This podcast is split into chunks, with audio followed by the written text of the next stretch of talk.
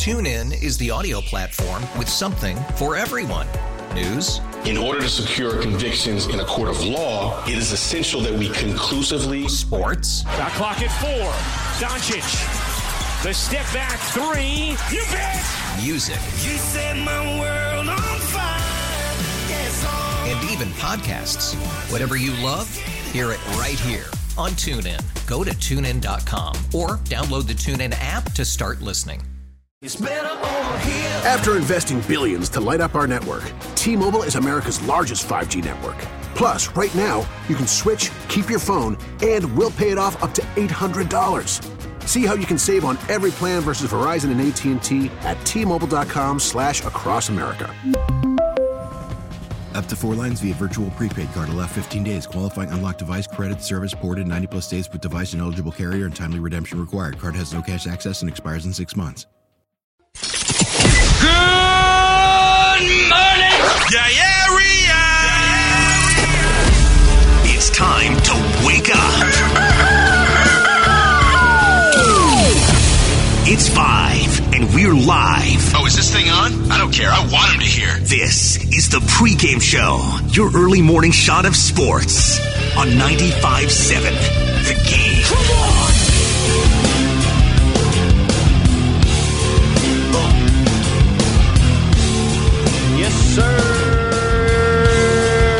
Good morning, family. Steven Langford on the pregame show, 95.7 The Game, leading you up until 6 o'clock as the morning roast will take you until 10. Today, we got Steph. We got Kevin Gausman.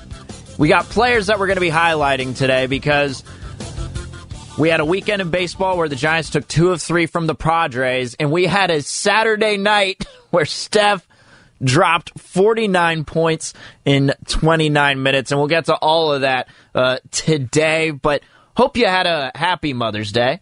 And just a quick story. So we were able to have Mother's Day with my family uh, yesterday, and last year actually it was pretty funny because my uh, sister-in-law she was pregnant at the time, and she'd been pregnant for a while.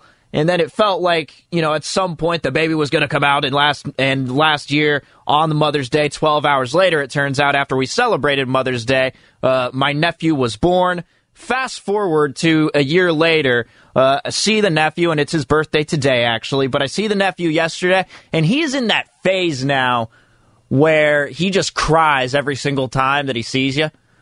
Yeah, you know, it doesn't matter who it is. It's going to be any random family member. But as soon as he's not in a room that includes his mom, he's going to cry at whoever walks in that's random. So I'm at that point now where my little nephew, the uh, the the only thing I heard from him yesterday was just him crying in my face. Did you have an experience like that? Triple eight nine five seven nine five seven zero is its X line in the phone number. Hope you all had a, uh great, terrific Mother's Day, celebrating all the moms out there. But as mentioned, Steph Curry Saturday night.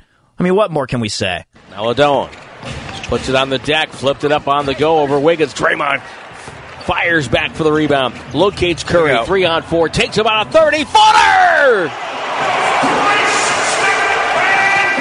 Absolutely, positively ridiculous shot by Curry. He was just lights out on Saturday night. 49 points in 29 minutes on the floor.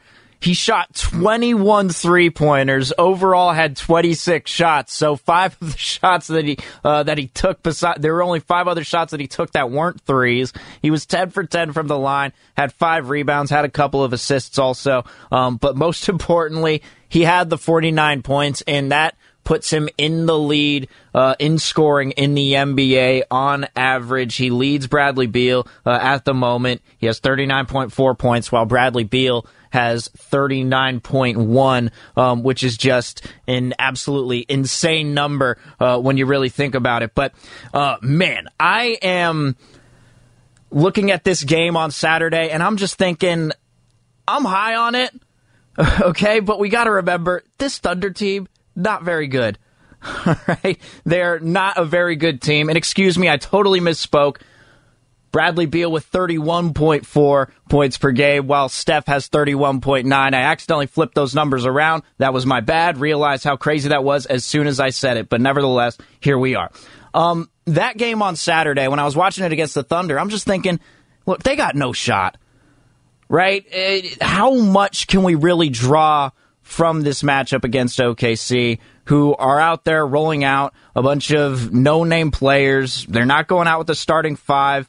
Um, that's going to be the part of the rotation that they build around. The only two other guys that they're going to build around, as we mentioned on Friday after they uh, beat the Thunder on Thursday, was that they didn't have Aleksej Pokusevski nor Shai Gilgeous-Alexander, two guys who they're really hoping to build this team around at some point in the future.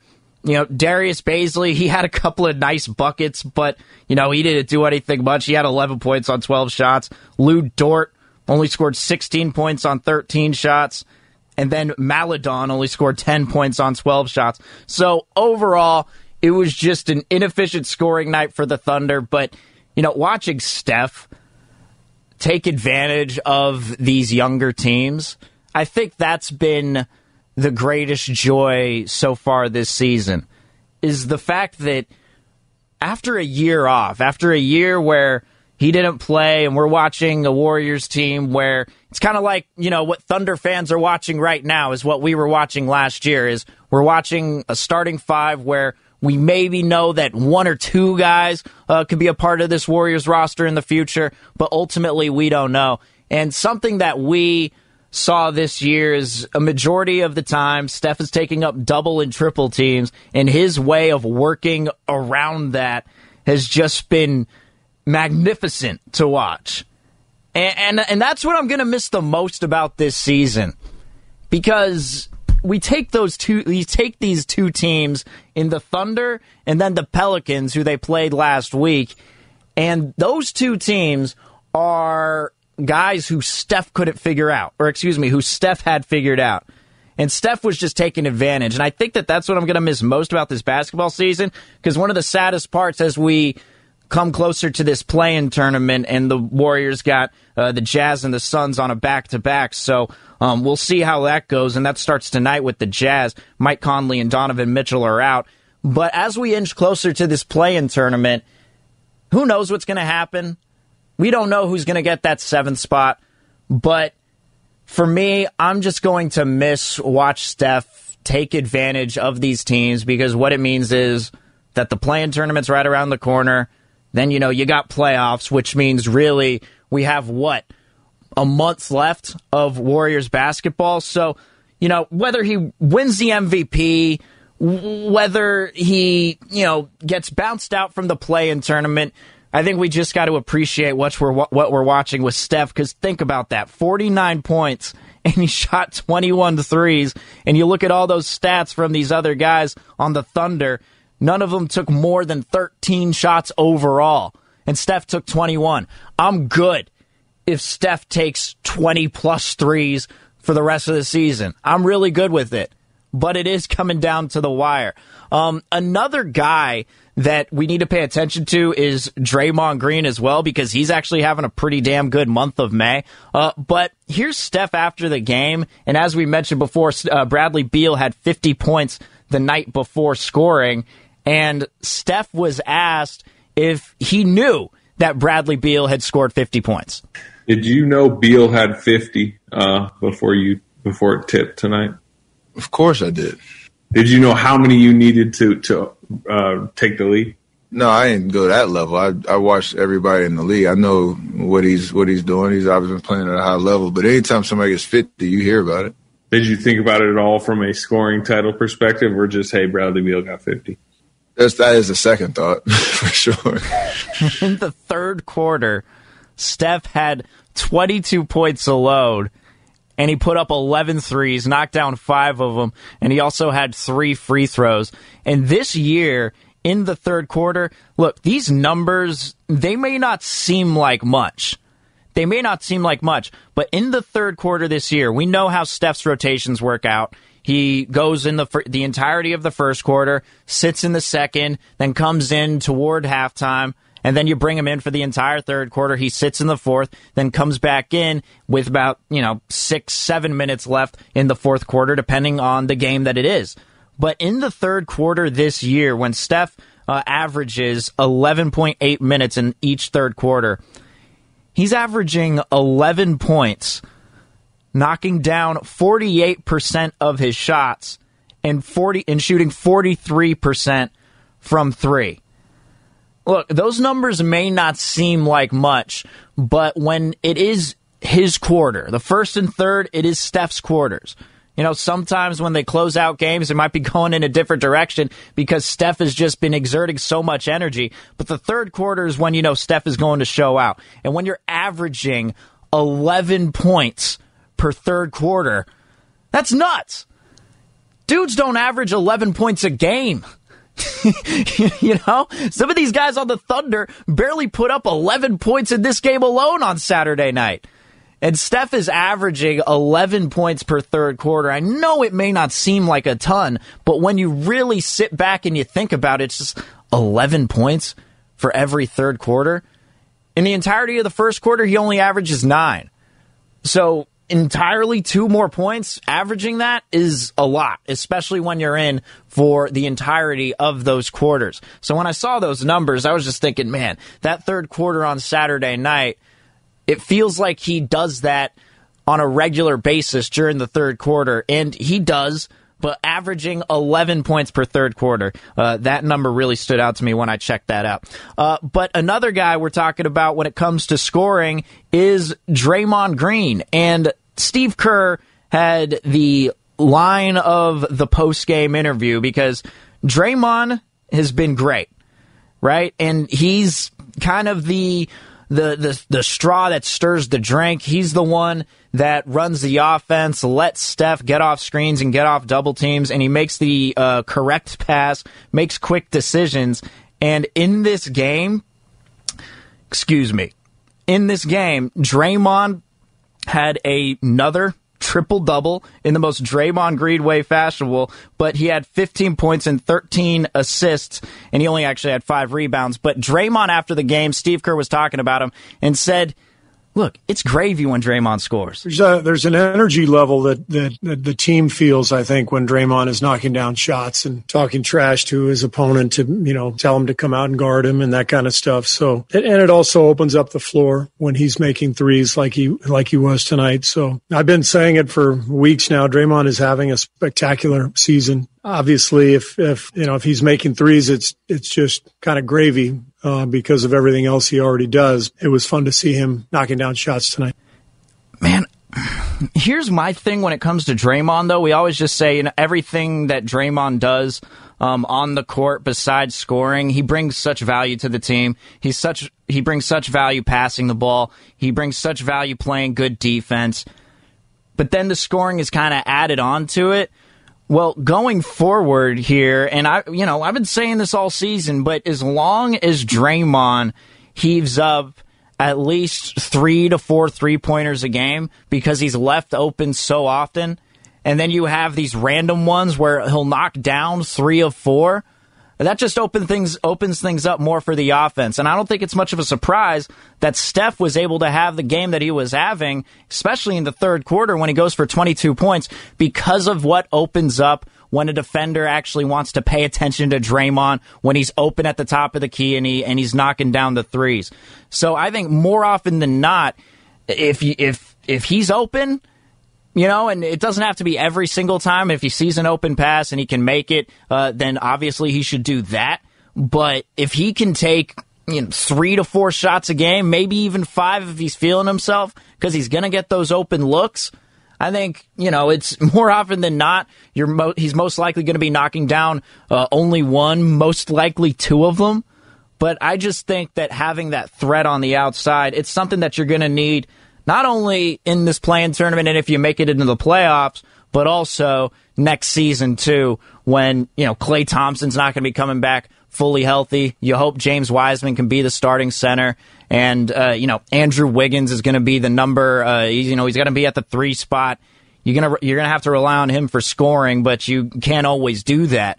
Uh, I think Draymond is going to have to continue like that and stay consistent. So yeah, sure, anything scoring extra is gravy, but I also think it's pretty necessary in order for the Warriors to stack up the W's and get the wins and put themselves back into, you know, a top five spot because having the threat of just another shooter on the floor makes Steph, Klay, all those other guys more lethal, at least whenever they're all on the court together. But 888 957 9570 is the text line and the phone number if you want to weigh in on anything today. Tonight, we have the Warriors and the Jazz. It's the first half of a back to back with two teams who are trying to get to the top spot of the Western Conference. We'll see what happens tonight. But coming up next, I did a little digging after the Giants took two of three from the Padres, and there are three players who stuck out to me Buster Posey, Austin Slater, and Kevin Gausman. And I just, you know, dug through some stats for theirs of theirs through this season, and some of them are pretty eye popping. So we'll get to all those next. Triple eight nine five seven nine five seven zero. Steven Langford on the pregame show. Ninety five seven the game.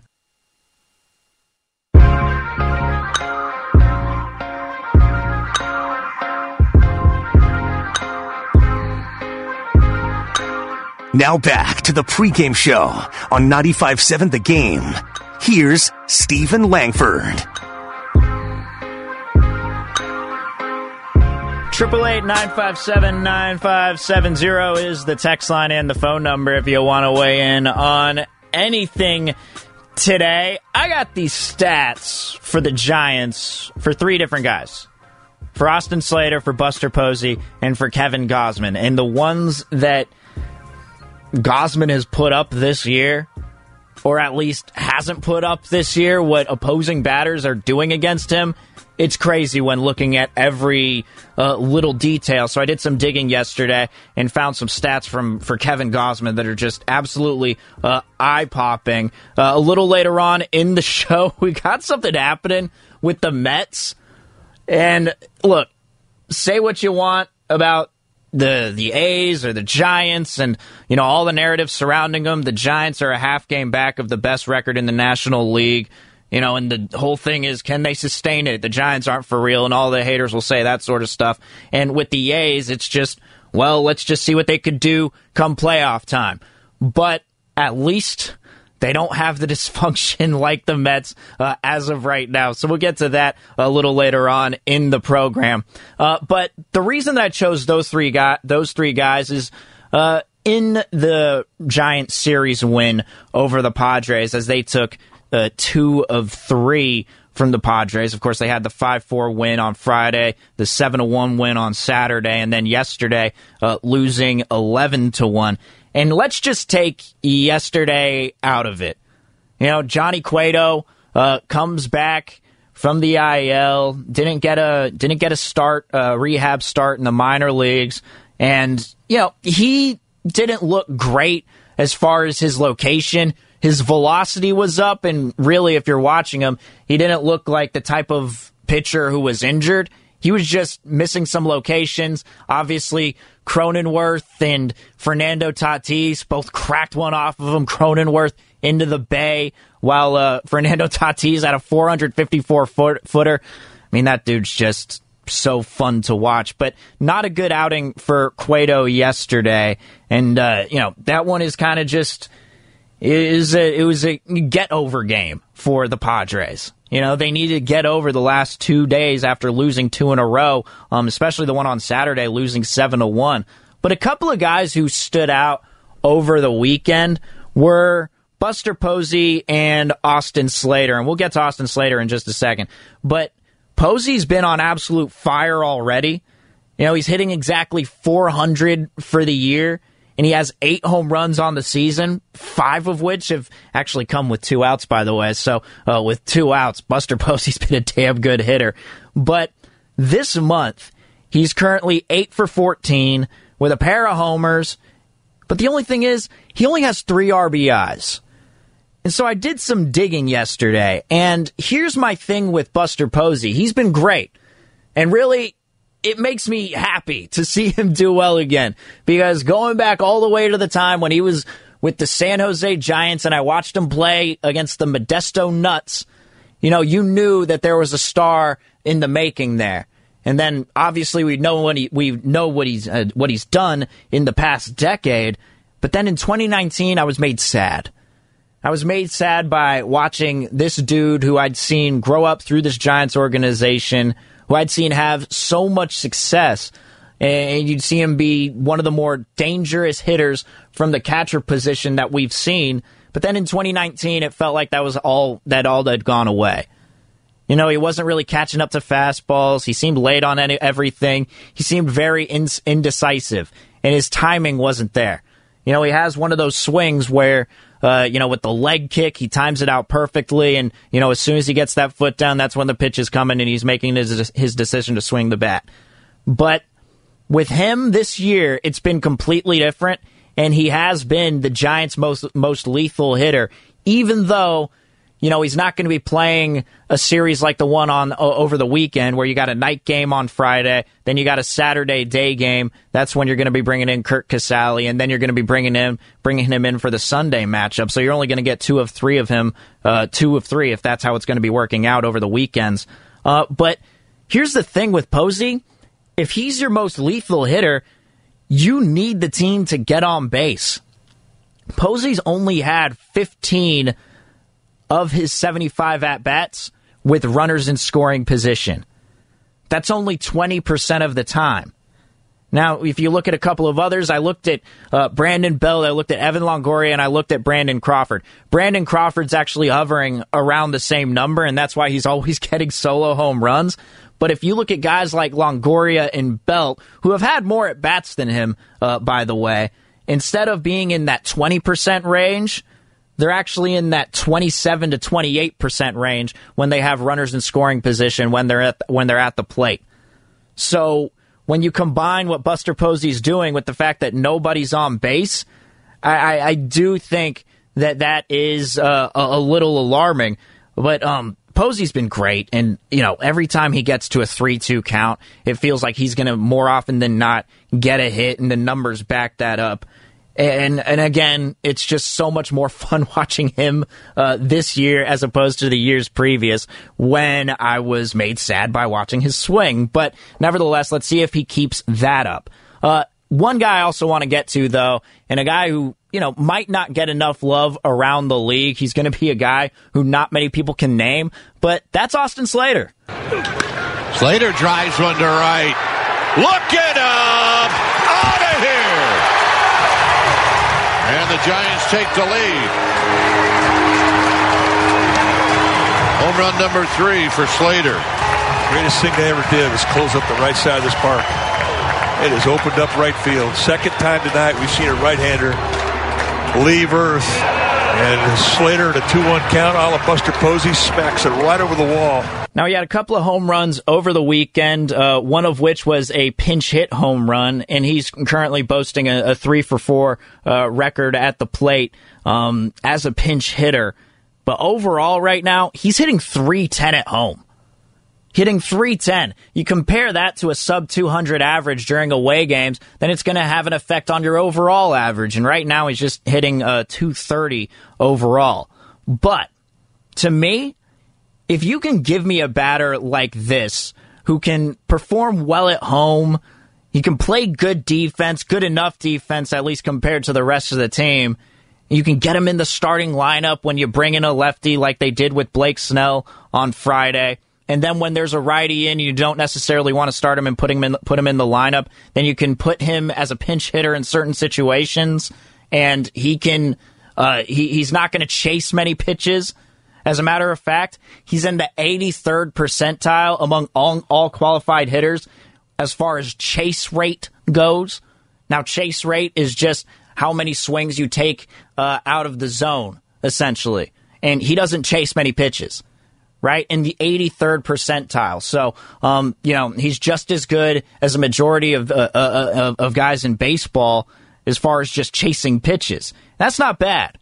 So if you can you know, use this dude in certain situations, be confident that he can hit off lefties, and then bring him in as a pinch hitter while also playing good defense, That's the type of guy that I like uh, on these teams. It's not always just the stars, but it can be the backups as well. And not only that, but it's pretty crazy. He hasn't hit, and I, and I looked at the spray chart of the hits that he's had this year. There hasn't been one that's landed in left field that's a base hit. Now, sure, he's pulled the ball a couple of times, but they've mostly just uh, been grounders that have gotten through the infield and gotten to the outfield for a hit. But as far as line drives, you know, ones that go over the shortstop and the third baseman's heads into left field, he hasn't done that at all this year. Everything has either been going to center field or to right field. And when you're in this age now of guys who are constantly trying to pull the baseball, guys who the defense has to account for as far as shifts go. You know, it's not like when Slater's at the plate, the third baseman is thinking, okay, I, I got to go all the way, um, you know, to center field. He can really put the ball anywhere that he wants to. And I, I just think Slater has been a, a, a nice little story this season, uh, as far uh, you know, just on top of Buster Posey and the resurgence that he's having. Um, so I've enjoyed watching Austin Slater, and really when he's at the plate. I got a lot of confidence that he's at least going to get some sort of base hit. And if you get him on the base pass, at least you got a speedy runner out there who can do some damage. So I like what Slater's been doing. Um, he stood out over the weekend for sure, especially with uh, what he did on Friday and that highlight that I just played. Uh, but triple eight nine five seven nine five seven zero is the text line and the phone number if you want to weigh in. What has been your favorite story so far of this Giants season? Has it been what Buster Posey's done? Has it been just the fact that the Giants are playing winning baseball? Or has it been Kevin Gausman and what he has been doing on the mound? Well, you can make that decision. We'll talk about Kevin Gausman coming up next because these stats that he has are insane and what he's been doing to batters. I just think that right now, when we're talking about guys who are going to have a lot of value uh, come trade deadline, Kevin Gausman's right now, I think, is just sky high. Triple eight nine five seven nine five seven zero. What has been your favorite story of the Giants so far this season? We'll get to that next. Plus, we got the Warriors and the Jazz. It's the most important game going forward because every single game now toward the end of the season is the most important game for the Warriors. So we'll get to all that next. Triple eight nine five seven nine five seven zero. Steven Langford in on the pregame show. Ninety five seven the game.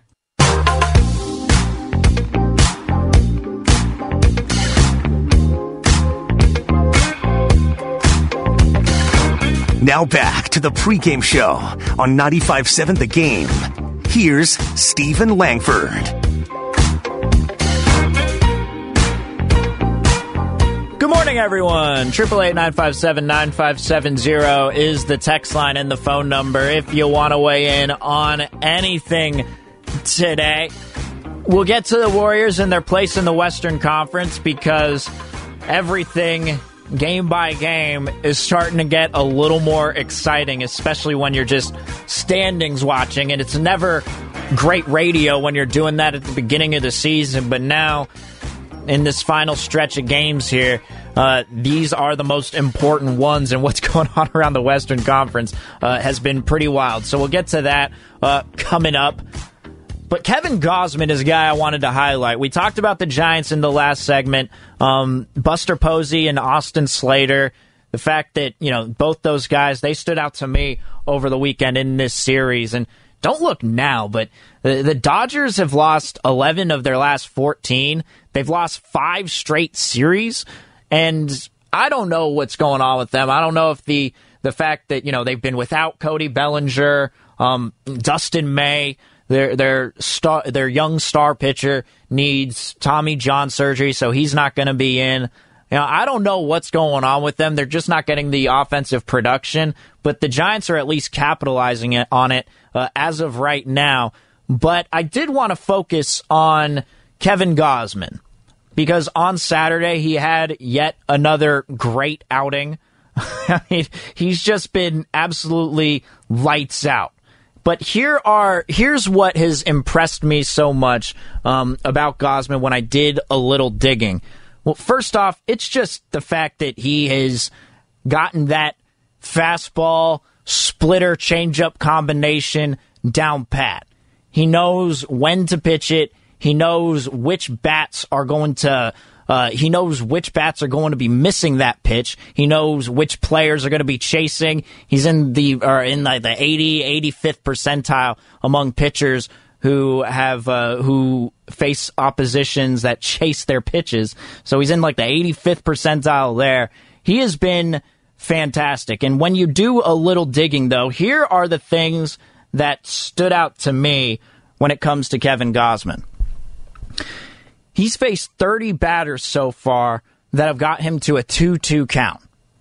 Okay? That may not seem like many, considering, you know, he's been out there for multiple starts and he goes late into ball games, but he's only faced 30 batter- batters so far that have gotten a 2 2 count. Out of those 30 batters, now they've gone on, four of them have gone on to walk in that at bat, but out of those 30 batters, none have got a hit when he's got them to a 2 2 count.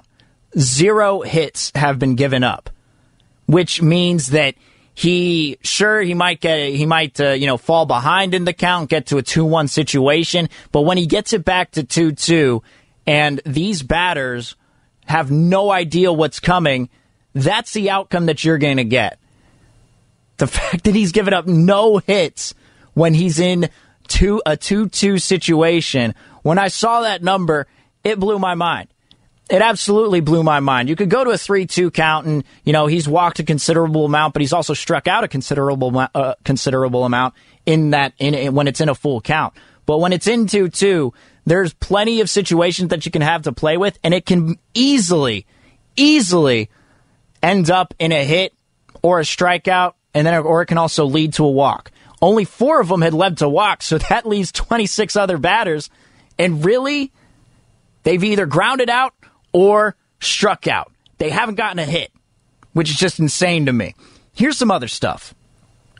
The first time through the order, let's go through the order numbers. Now, we understand that in baseball, the reason that pitchers don't stay in for too long is because, you know, batters are uh, so much better when they're on when they're in their third time through the order, right? That's what the Rays did uh, with Blake Snell last year when we got to game seven and we're wondering why Kevin Cash, the Rays manager, was taking Blake Snell out after he was absolutely dealing against the Dodgers. Well, it's because that's the formula they went with throughout the entire year, which is Blake Snell is going to get through the order twice.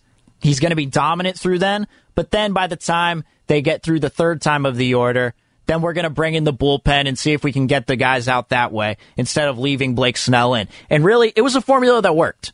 It really was.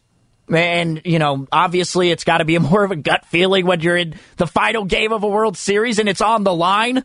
And you should probably use your head a little bit more instead of using the numbers. But the numbers did say that the Rays have had success in those situations. But the through the order numbers for Kevin Gausman, here they are. In the opposition's first time through the order against Gausman, they're batting 117. He's only given up five earned runs on seven hits, three of which were just solo home runs. And that's less than a two ERA. So that's the first time through the order. Dudes aren't even hitting 120 against him in their first time facing up in the in the order. The second time through the order, hitters are just hitting only over 200. They're at 207. And he's only given up three earned runs on 12 hits. Now, now, now that's just crazy because in those second time through the order, he's also struck out 19 guys. And he's done the same in the first time through the order, too. He struck out 19 in each of those situations. So the first time through the order, guys are barely batting 120. Second time through the order, maybe some of them will, figure it, will have figured it out. Not really. They're only batting 207. Then in the third time through the order, this is where it gets interesting because you'd expect the numbers to go up, right? This is our third time facing this guy. We understand where he's going to go. We understand that he's going to be throwing that fastball or that splitter. We know when it's going to come. But in the second time through the or th- the third time through the order, excuse me, hitters are only batting 205 against him and he's only given up two earned runs on nine hits. They're only hitting 200 against him when he gets through the third uh, through the lineup for a third time. And he's only given up two earned runs and nine hits. Now, sure, the amount of at bats in the first time and the second time through the order much higher than in the third time through the order. So maybe the average, even though it's a little lower, they they they've gotten a, a few more hits off of it early on. But that just goes to show that not only is he just dominating from the get go. Guys are only batting 117 against him in their first time up, uh, uh, their first time through the order. But that tells me that these hitters are not only just confused at first, but they're also confused throughout the entire time that they're facing him.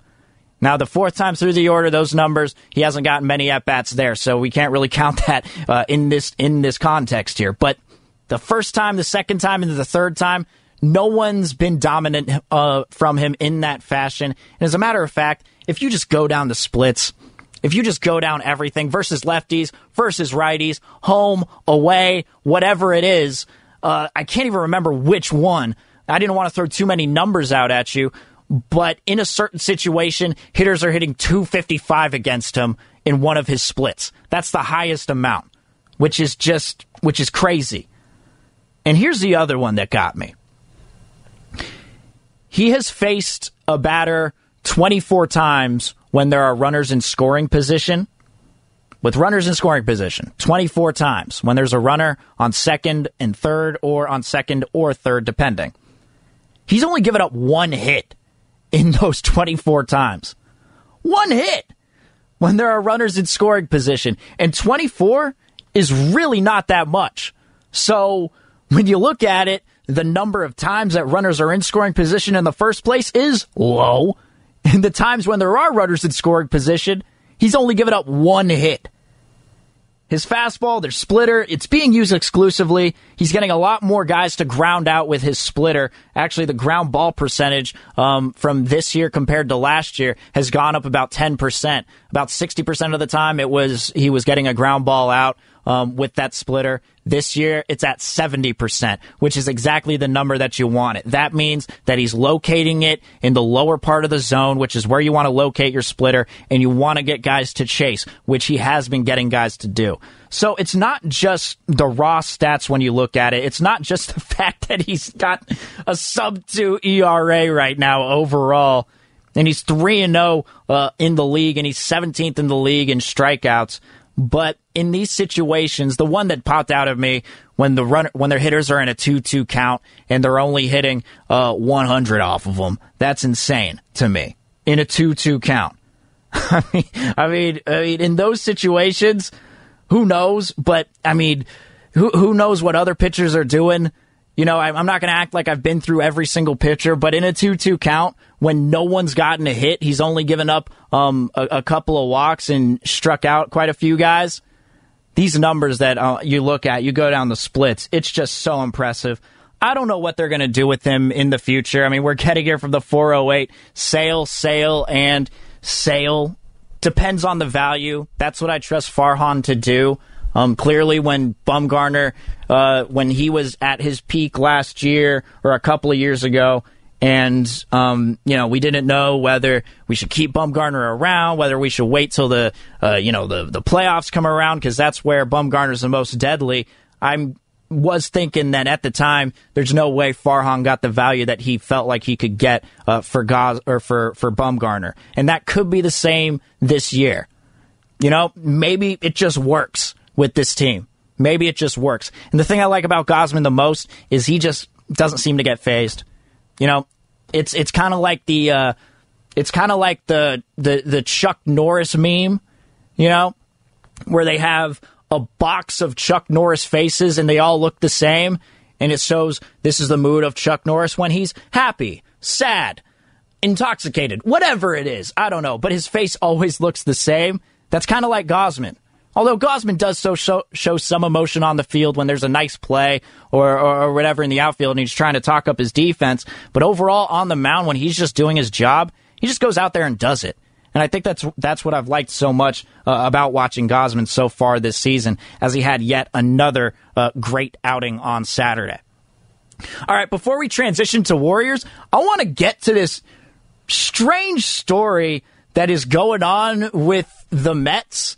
Now, the Mets right now, they're not that great, and they're they're you know they're starting to suffer from injury. Jacob deGrom is obviously um you know is obviously one of the best pitchers in baseball. Uh, he actually had to walk off the mound yesterday. The NL East in general just hasn't been good. But on Saturday, there was something that happened with the Mets in the middle of the game, and there was an error up the middle of the field. Francisco Lindor at short and Jeff McNeil at second. Jeff McNeil has been a dude that's hitting over 300. He has been an all star for the Mets. Um, and there was an error that was made and a clear miscommunication. And this happened in the middle of the game. And if you check out the video, right, if you check out the video of what happened after, you see that there's a video of the Mets players running into the dugout, into the locker room, and really, they look like players who are trying to break something up, trying to break up a, a, a, a altercation, a kerfuffle, if you will. That's exactly what it looked like. It wasn't just a run and hey, come look at this, because Francisco Lindor was asked about this situation after where there was clearly an argument between him and Jeff McNeil on the field, and then the players were running for something in the locker room, but we couldn't see what it is because of the camera. Here's Francisco Lindor's explanation afterwards. Hey, Francisco, um, what exactly happened in the uh, in the tunnel there? Steve, it was, it was funny because I told him, I was like, hey, I'd never seen a New York rat. So we went down sprinting. I wanted to go see a New York rat. And he got mad at me. He's like, no, it's not a rat. It's a raccoon. I'm like, hell no, man. It's a damn rat. It's a New York rat, man. I was just crazy because we were going back and forth debating if it was a rat or a raccoon. crazy, man. Insane. Who, who was he? Who were you debating that with? Uh, with Jeff, with Jeff, I was like, bro, you got you got to check this out. I was like, this is a New York rat. He's like, no, man, I've been here longer than you. yeah, that's. I mean, when I'm hearing that, when I'm hearing that sort of chuckle, and I hear, is that a rat or a raccoon? I mean, there, there's no chance that they were just in the middle of a baseball game, an important baseball game. There's no chance that two players are arguing whether he's seeing a rat, a New York rat, or a raccoon in the tun- in the tunnel. This is the greatest smokescreen that I've ever seen from a player when talking about it. Because when players do this, we've seen it in the post game interviews before. They'll just say, "No, nah, it was nothing." It was nothing. It was just an argument between two teammates. Teammates. Hell, I mean, you, you had the the Heat and the Timberwolves over the weekend and they were asked, uh, Karl-Anthony Towns and Anthony Edwards were asked about it after the game. They just said, you know, we're having a grown man conversation. You know, sure, I mean, there's a little trash talk here and there, and if you see the video, you hear what the mics picked up in that situation. But that's how normally players handle it, right? Is just say, look, they were just having a conversation. They were just talking.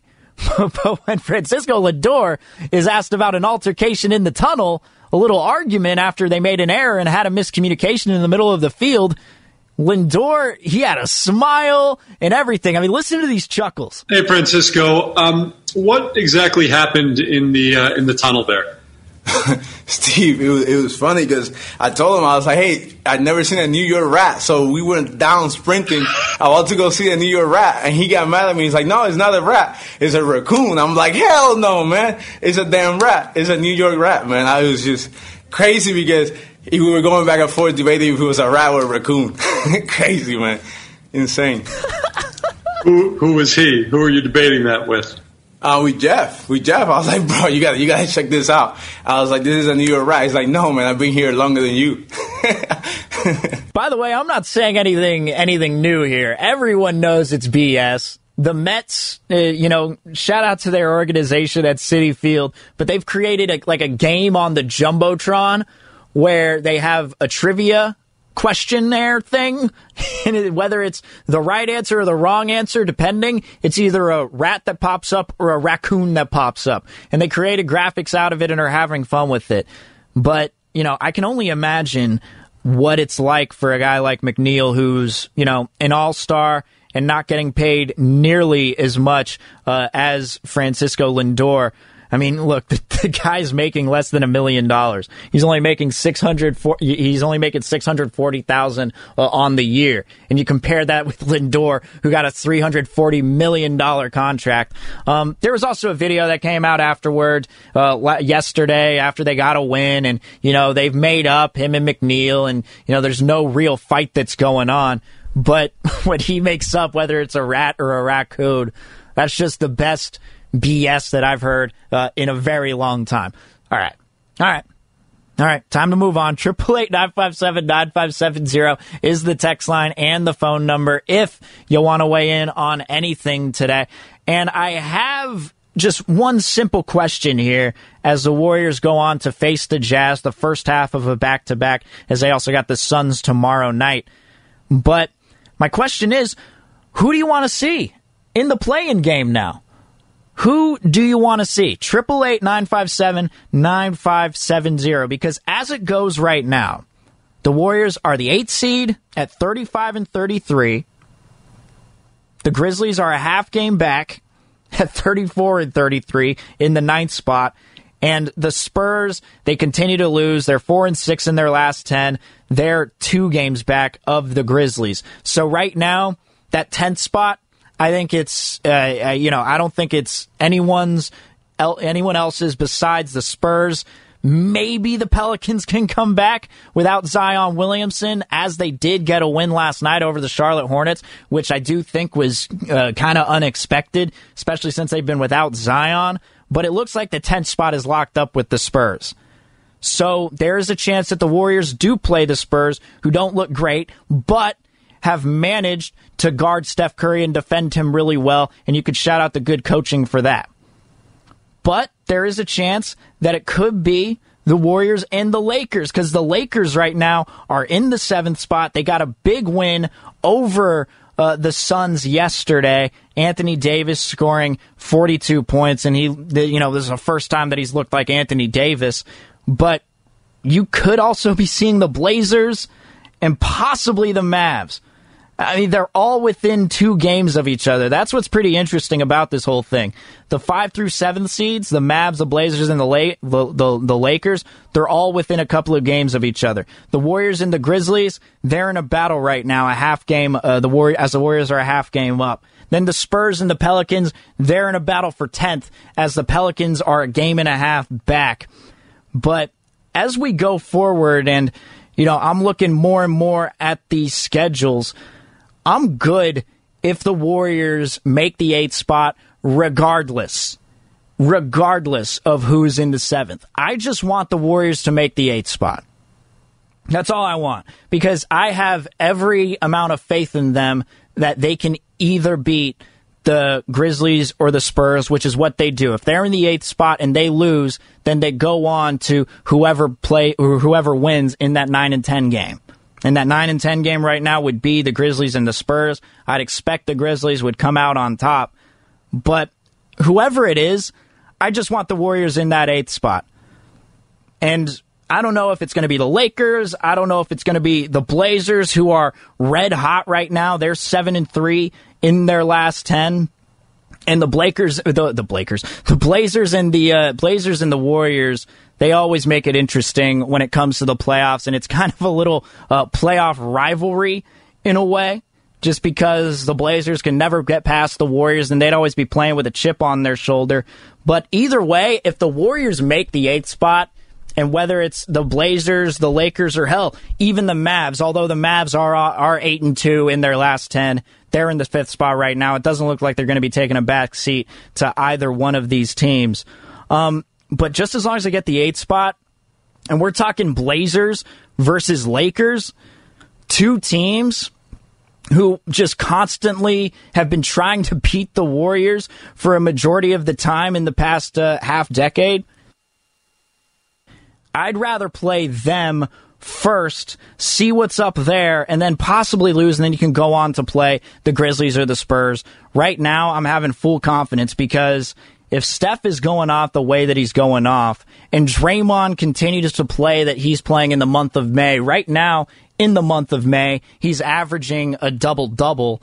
Um, he's averaging 10 assists and 10 rebounds. It's just the points that he needs to uh, score a little more of. Once he gets that points total up, he could be averaging a triple double uh, in the month of May by the time this season is over. But with those two guys and the way that they're playing right now with Steph and Draymond, I do believe it when there are the legends, the veterans who, like Tony Allen, for example, who came on the morning roast and said, look, as long as you got Steph, as long as you got Dre, hell, as long as you got Klay Thompson when he comes back, you're always going to have a chance to contend for a championship because those guys understand the game. Just get to the playoffs. Just get to the playoffs, and that's really all we're asking here. We got the Warriors and the Jazz tonight.